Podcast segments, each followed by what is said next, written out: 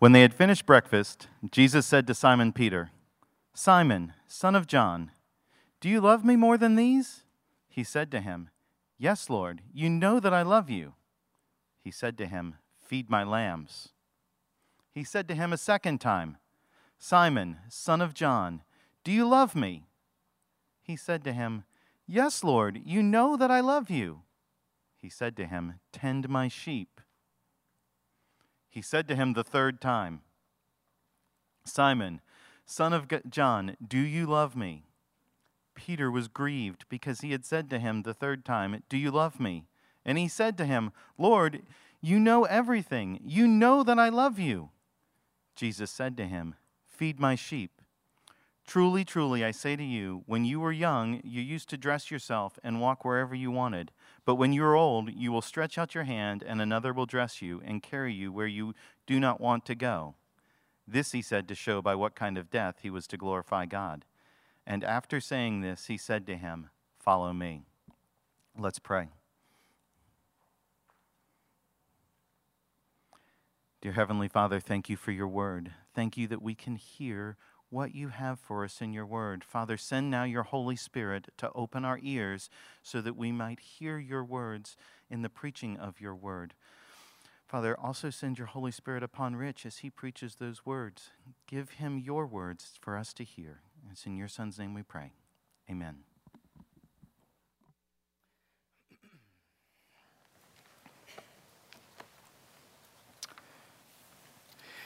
Do you love me?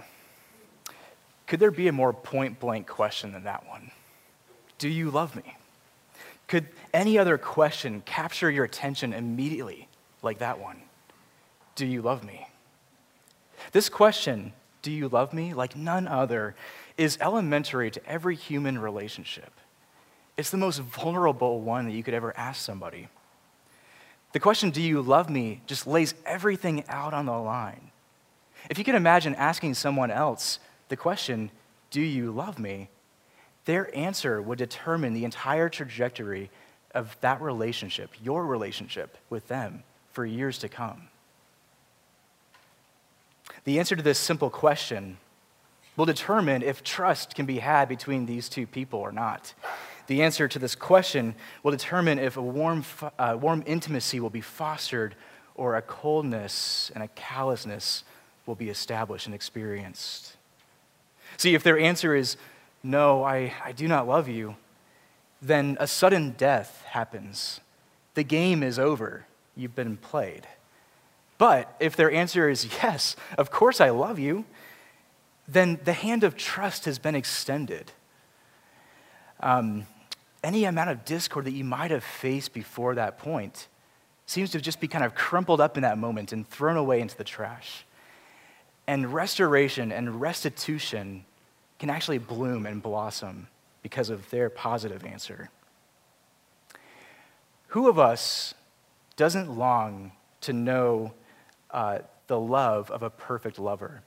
Who of us wouldn't even give away the best of the world's goods to know that kind of love? To know our own shortcomings well and full, and yet to know more deeply the love and the undying loyalty of a love that never dies. Isn't this what we all long for?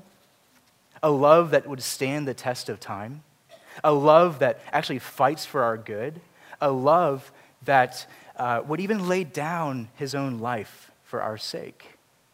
See, Jesus, the lover of our souls, whom we just were singing about, asked this very same question to a broken man in the midst of the deepest and darkest turmoil of his entire life Do you love me? In John 21, we saw a Savior who pursued a single lost sheep in order to uh, not only restore him, but also to employ him in the work of pastoral ministry. A kind of pastoral ministry, though, that would actually end up walking with a limp. So, this morning, I want to draw our attention to three key aspects surrounding this passage in John 21. First, we're going to see Peter's story but then also Peter's restoration that we see here in this text. And then finally, Peter's call to pastoral ministry. So, first of all, Peter's story. This comes to us in verses 15 through 17 from John 21. Now, kind of transitioning a little bit, think of the gift of friendship. Friendship.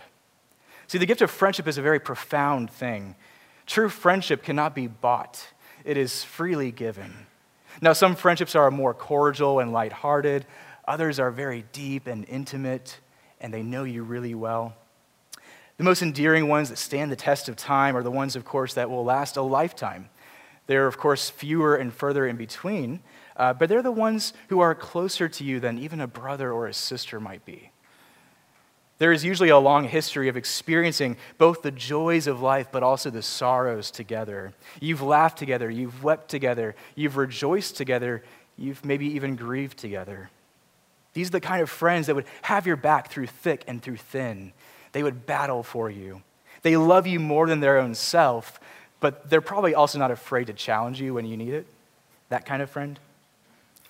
And sure, they might have even let you down before, uh, but your good and your welfare are still at the forefront of their mind. It's still their aim. Proverbs 17, verse 17, describes a friend like this as one who loves at all times, one who sticks closer than a brother, even. So I want to ask us can you yourself uh, think of a friend in your own life who fits that description? One who's maybe closer than a brother or a sister to you? One who, as soon as you might hear their voice, just brightens your day as soon as you see them, your entire day might just shift around from being one of gloom and, into one of just delight and happiness. Now, thinking back over the years, several of my own close friends just immediately come to mind uh, throughout the last uh, 10 years in particular, especially uh, since college. And although several friends of mine come to mind, uh, one of them in particular uh, has really stood with me through those years. Brian Rigg, who came a couple weeks ago, was able to preach here for the ordination service it's just, he's been one of those friends to me, you know? And over the years, we've seen each other on both our best days, but also like the very worst of our worst days. and somehow we're still friends. over the years, um, eh, you know, again, we've seen each other in those positions, as it were. But looking back, though, uh, for seven years before I moved up here to Charlottesville, I spent seven years uh, serving with Brian in the ministry between two different PCA churches. And we faced all the highs and lows of ministry. We saw the gospel advancing in the hearts of men.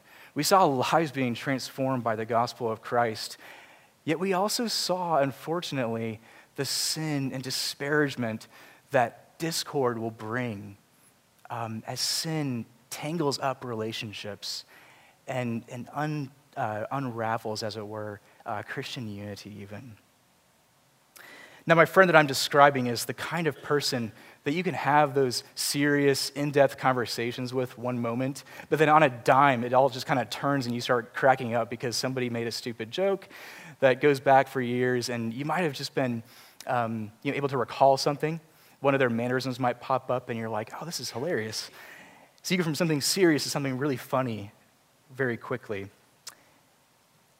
I'm pretty convinced that Jesus and Peter's relationship, their friendship, was very much like that. It was very much one of those friendships where they knew each other extremely well. Peter must have known Jesus' sense of humor and what it was to know him deeply as a friend. I mean, just imagine yourself walking in Peter's uh, shoes, or sandals rather. See, Peter spent three and a half years after being called by Christ to follow him, to follow him. Here, Peter had been called, even as a fisherman, to follow Christ, to know him, to walk with him. Peter had seen Christ at his baptism. He had seen the glory of God on display as God the Father spoke over Christ This is my beloved Son, in whom I am well pleased. Peter saw Jesus heal the sick, give sight to the blind, uh, give hearing back to the deaf, raise those who were crippled, even raise the dead back to life. Peter had seen it all. He even saw uh, the transfiguration where Christ's glory was fully on display, even where Moses and Elijah appeared out of nowhere, and both the law and the prophets testified to the fact that this truly was God. His friend was God. Peter followed hard after Jesus, so much so that he even said, I would lay down my life at a heartbeat, in a heartbeat rather, just to follow you, just to show you my love. See, what loyalty, what zeal, what love. But we all know the rest of the story, right?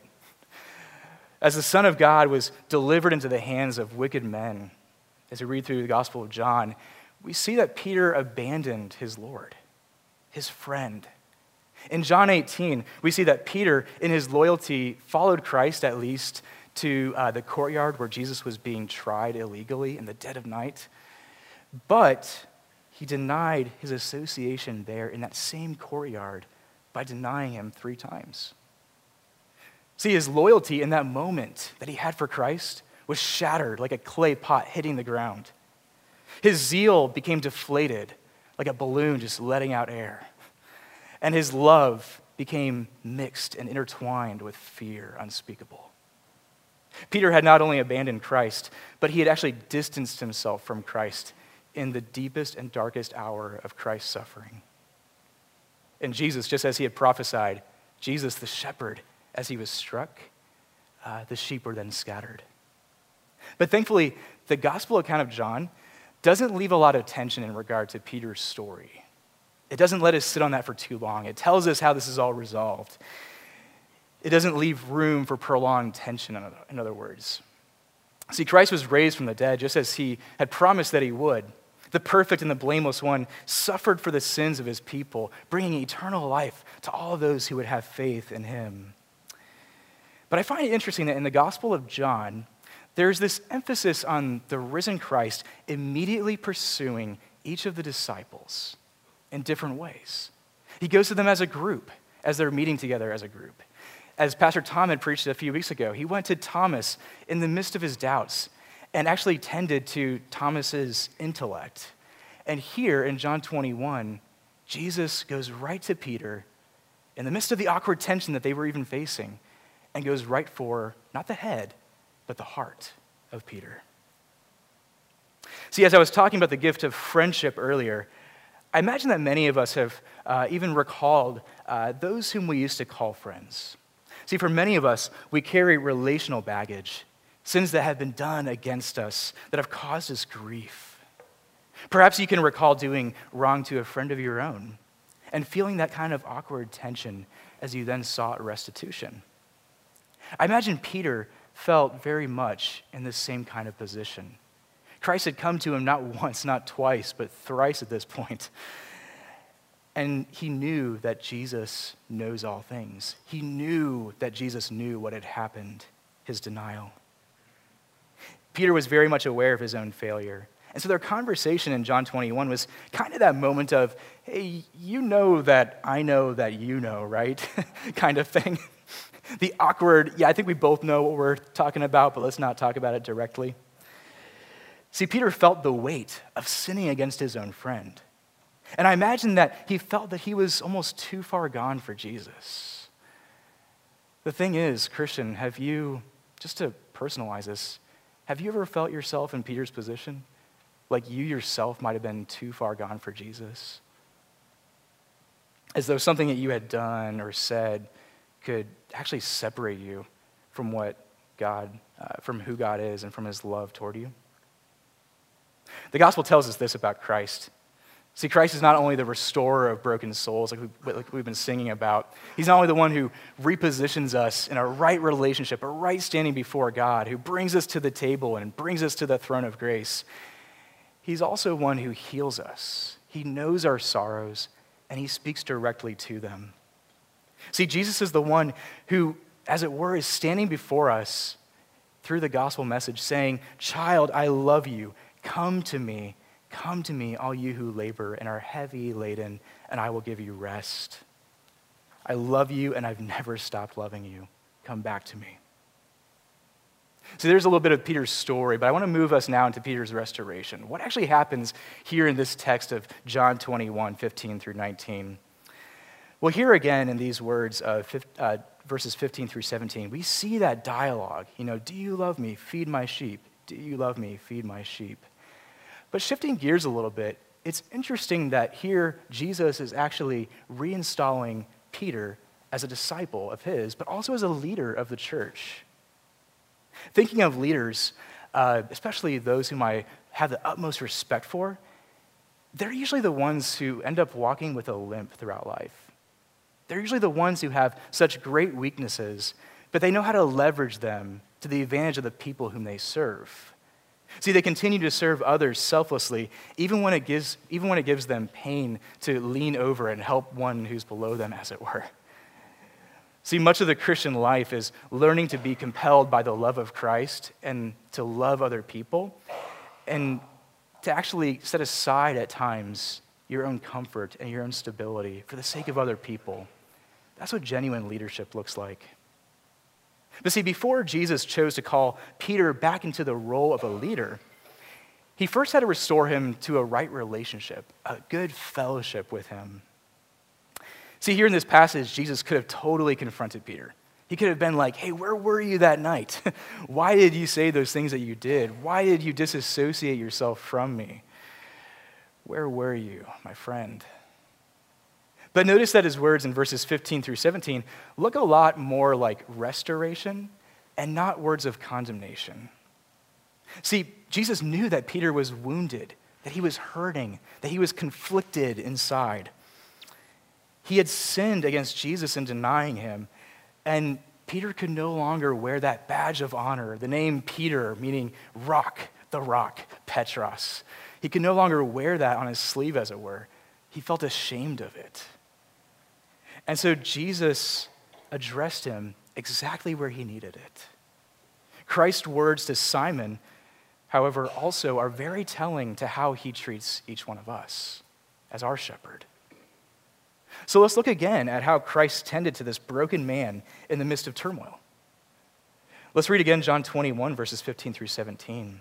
It says this When they had finished breakfast, Jesus said to Simon Peter, Simon, son of John, do you love me more than these? He said to him, Yes, Lord. Uh, you know that I love you. He said to him, Feed my lambs. He said to him a second time, Simon, son of John, do you love me? And he said to him, Yes, Lord, you know that I love you. He said to him, Feed my sheep. And then he said to him the third time, Simon, son of John, do you love me? And at this point, Peter was grieved because he had said to him the third time, Do you love me? And he said to him, Lord, and catch this, you know everything. You know that I love you. Jesus said to him, Feed my sheep. Now, as simple as this dialogue sounds, did you catch what was going on in the subtext, as it were? See, Peter's soul had been in this deep anguish, this unsettled place where he was sitting. He felt detached from Christ. He felt that disjointed fellowship, though he didn't dare confess it out loud. See, he had denied his relationship with Christ three times before the crucifixion, and yet here, right after breaking bread together, right after enjoying breakfast together, uh, Jesus decided to actually feed Peter spiritually. How did he do that? Well, by reinstating their relationship. See, Peter had disowned the very name that Jesus had given to him. So Jesus called him by his birth name, Simon, the son of John. See, Jesus essentially hit that reset button, as it were, and kind of recalled him, as it were, as a disciple of his, to follow him again and to return back to that sweet friendship which they were originally establishing. See, where Peter had been left without purpose or a vocation calling or meaning in life, Jesus then actually gave him the privilege of shepherding and feeding his flock again with these words Feed my sheep. Feed my sheep. Now, yesterday morning, I woke up feeling very hungry. Speaking of feeding, right? woke up feeling very hungry. Woke up at 6 o'clock in the morning, which is far too early on a Saturday morning to be waking up. Don't know why exactly, I just did.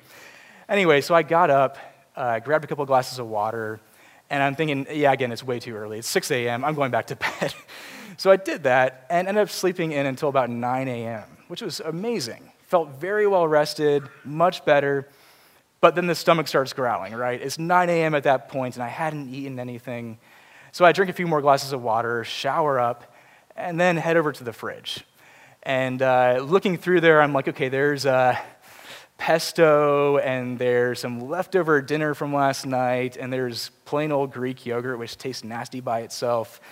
and more condiments, and yeah, I don't feel like making anything right now. That's the bachelor life for you, by the way, in a nutshell.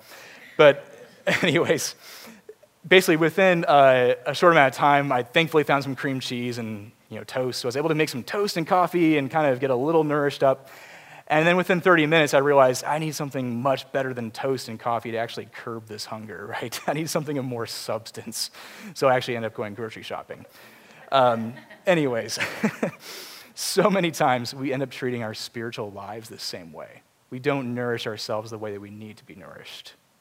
See, we might come to church on a Sunday morning and attend the worship service. Notice the key word, attend. you know, check that off our list.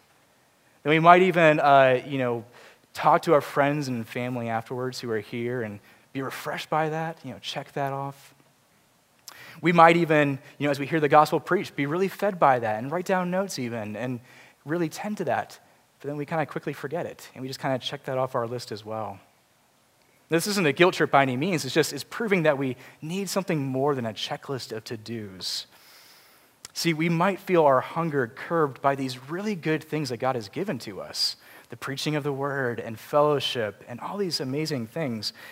But if we're honest with ourselves, we need something that lasts longer than the day or than the moment. See, we long for a kind of spiritual drink, a kind of spiritual food that will actually curb our appetite. A spiritual drink, a spiritual food that will quench our thirst and our hunger. Did you notice that in John 21, Jesus, spiritually speaking, fed Peter exactly what he needed? See, Peter didn't need a rebuke in that moment, though Jesus, you know, had definitely done that before to Peter, and Peter definitely might have deserved one, as he did in the past. But he proved, Jesus proved to be Peter's shepherd of his soul in this time. It reminds me, honestly, of even our call to worship this morning. See, Jesus proved in that moment to Peter to be the very shepherd who would provide him all that Peter wanted. Thinking back to our call to worship of Psalm 23, it says this that the Lord is my shepherd, therefore I shall not want. You know, he makes me lie down in green pastures. He leads me beside waters of rest. He restores my soul. So often we can go through the Christian life tending to these good things that I was mentioning, that are even meant to spur us on in our faith, but actually miss the object of our faith in checking these things off. We can miss Christ Himself. So, Christian, do you know how deep and how great Jesus' love is for you? See, perhaps like Peter, you have felt distant from Christ. Perhaps you feel like something that you've done has distanced you for good, even, like I mentioned earlier. But do you know that he still invites you to come to him even in the midst of your impoverishment, even in the midst of your dryness, as it were? Do you know that you can come to the waters and drink freely of Christ? Do you know that you can buy from Christ without money? Do you know that you can delight yourself in the Lord and have fellowship with him? See, Revelation 3 here's an invitation for us all, even this morning. But in Revelation 3, we see Jesus extending this invitation to his people saying that he stands at the door and he knocks, waiting to have that kind of table fellowship with us, desiring to have fellowship with you. And all that he requires of you, Christian, is that you feel your need of him and that you confess honestly, openly before him of your need of him. This moment of, Lord, I believe, I believe you, but help my unbelief. See, the Lord loves to give us not a spirit of fear, like what Peter was facing in John 21, but a spirit of power and of love and of a sound mind. Speaking of Peter's restoration, this then brings us to our third and our final point for this morning. So we've looked at Peter's story and his restoration. Now we're going to kind of check out this aspect of John 21, and that's this it's Peter's call to shepherd in humility. Peter's call to shepherd in humility. I actually want to read this again. It starts in verse 18. We're going to see this in verse 18 through 19 of Peter's call. Jesus says this as he continues in his conversation with Peter. He says this Truly, truly, I say to you, when you were young, you used to dress yourself and walk wherever you wanted. But when you are old, you will stretch out your hands, and another will dress you and carry you where you do not want to go. This he said to show by what kind of death he was to glorify God. Now, after he had said this to him, then he said, Follow me. See, we as Christians are called to dine with Christ. We're called to have that table of fellowship with him. And one of the curious mysteries, though, of the faith is that Christ loves to use broken people to feed his church. Very broken people at that. He calls, as it says in Ephesians 4 11 and following, uh, shepherds and teachers to be equipping the saints and maturing them in their faith. But I'm sure uh, all of us as elders and pastors here would be so quick to say, hey, we're broken ourselves. We are just as much in need of Christ. And so, as we seek to equip and to love all of you well, we also need him first and foremost. Our desire as, as leaders, even here in this church, is to love you all well and ultimately, hopefully, to pour out our lives for your welfare and your good. So, church, do you know in that regard then that you are so dearly loved by Christ? He loves you so much, far more than you could ever imagine. See, sometimes the sufferings that we face in this broken world uh, will cause us to doubt that He truly cares for us. Like Peter, a leader in the church, he had to learn how to first be led. People who often are very compassionate usually have been given much compassion themselves. People who know how to love well usually have been shown a lot of love themselves. People who are merciful usually have also been shown much mercy themselves. See, we don't always know the intricacies of why God takes us through suffering. We can maybe in hindsight see what He's taught us and how He's taught us how to better love and show compassion and sympathy toward other people. But ultimately, we know this from Scripture that He's using our moments of weakness to conform us into the image of Christ, to make us look more like Christ in front of other people as we seek to then serve and love them in Christ's name. So, as He sanctifies us by His Spirit, He actually ends up proving His steadfast loyalty to us by never giving up on us. Christian, in God's eyes, you are never a lost cause. Rather, He's taking you, even in your suffering, from one degree of glory to another. So, if you find yourself in the midst of suffering in this moment, I would actually encourage you to hold fast to, above all else, the love of Christ in the gospel. See, the love of Christ is what compels us to live faithfully as stewards of his varied grace. Resting in the love of Christ is actually what will nourish our souls and replenish us. As we find contentment in the fellowship of Christ, we will be met with a peace and a joy that are unspeakable. Now, we don't always, again, comprehend the hand of providence, but we know our Father Himself, and we know that He is good and gracious to us. So, as we conclude, Jesus asks us the same question this morning Do you love me? Do you love me? See, believing that he died for our sins in accordance with the scriptures, believing that he was buried and raised in accordance with the scriptures, we've been given eternal life. But the question is still at hand do we love the lover of our souls? Do we trust him? Do we know him? Do we love him? The answer to this question will determine the trajectory of our fellowship with him. And with that in mind, let's come before him in prayer.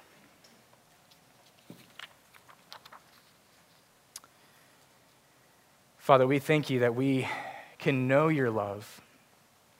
We thank you, Father, that you have given us every good and perfect gift that comes down from above.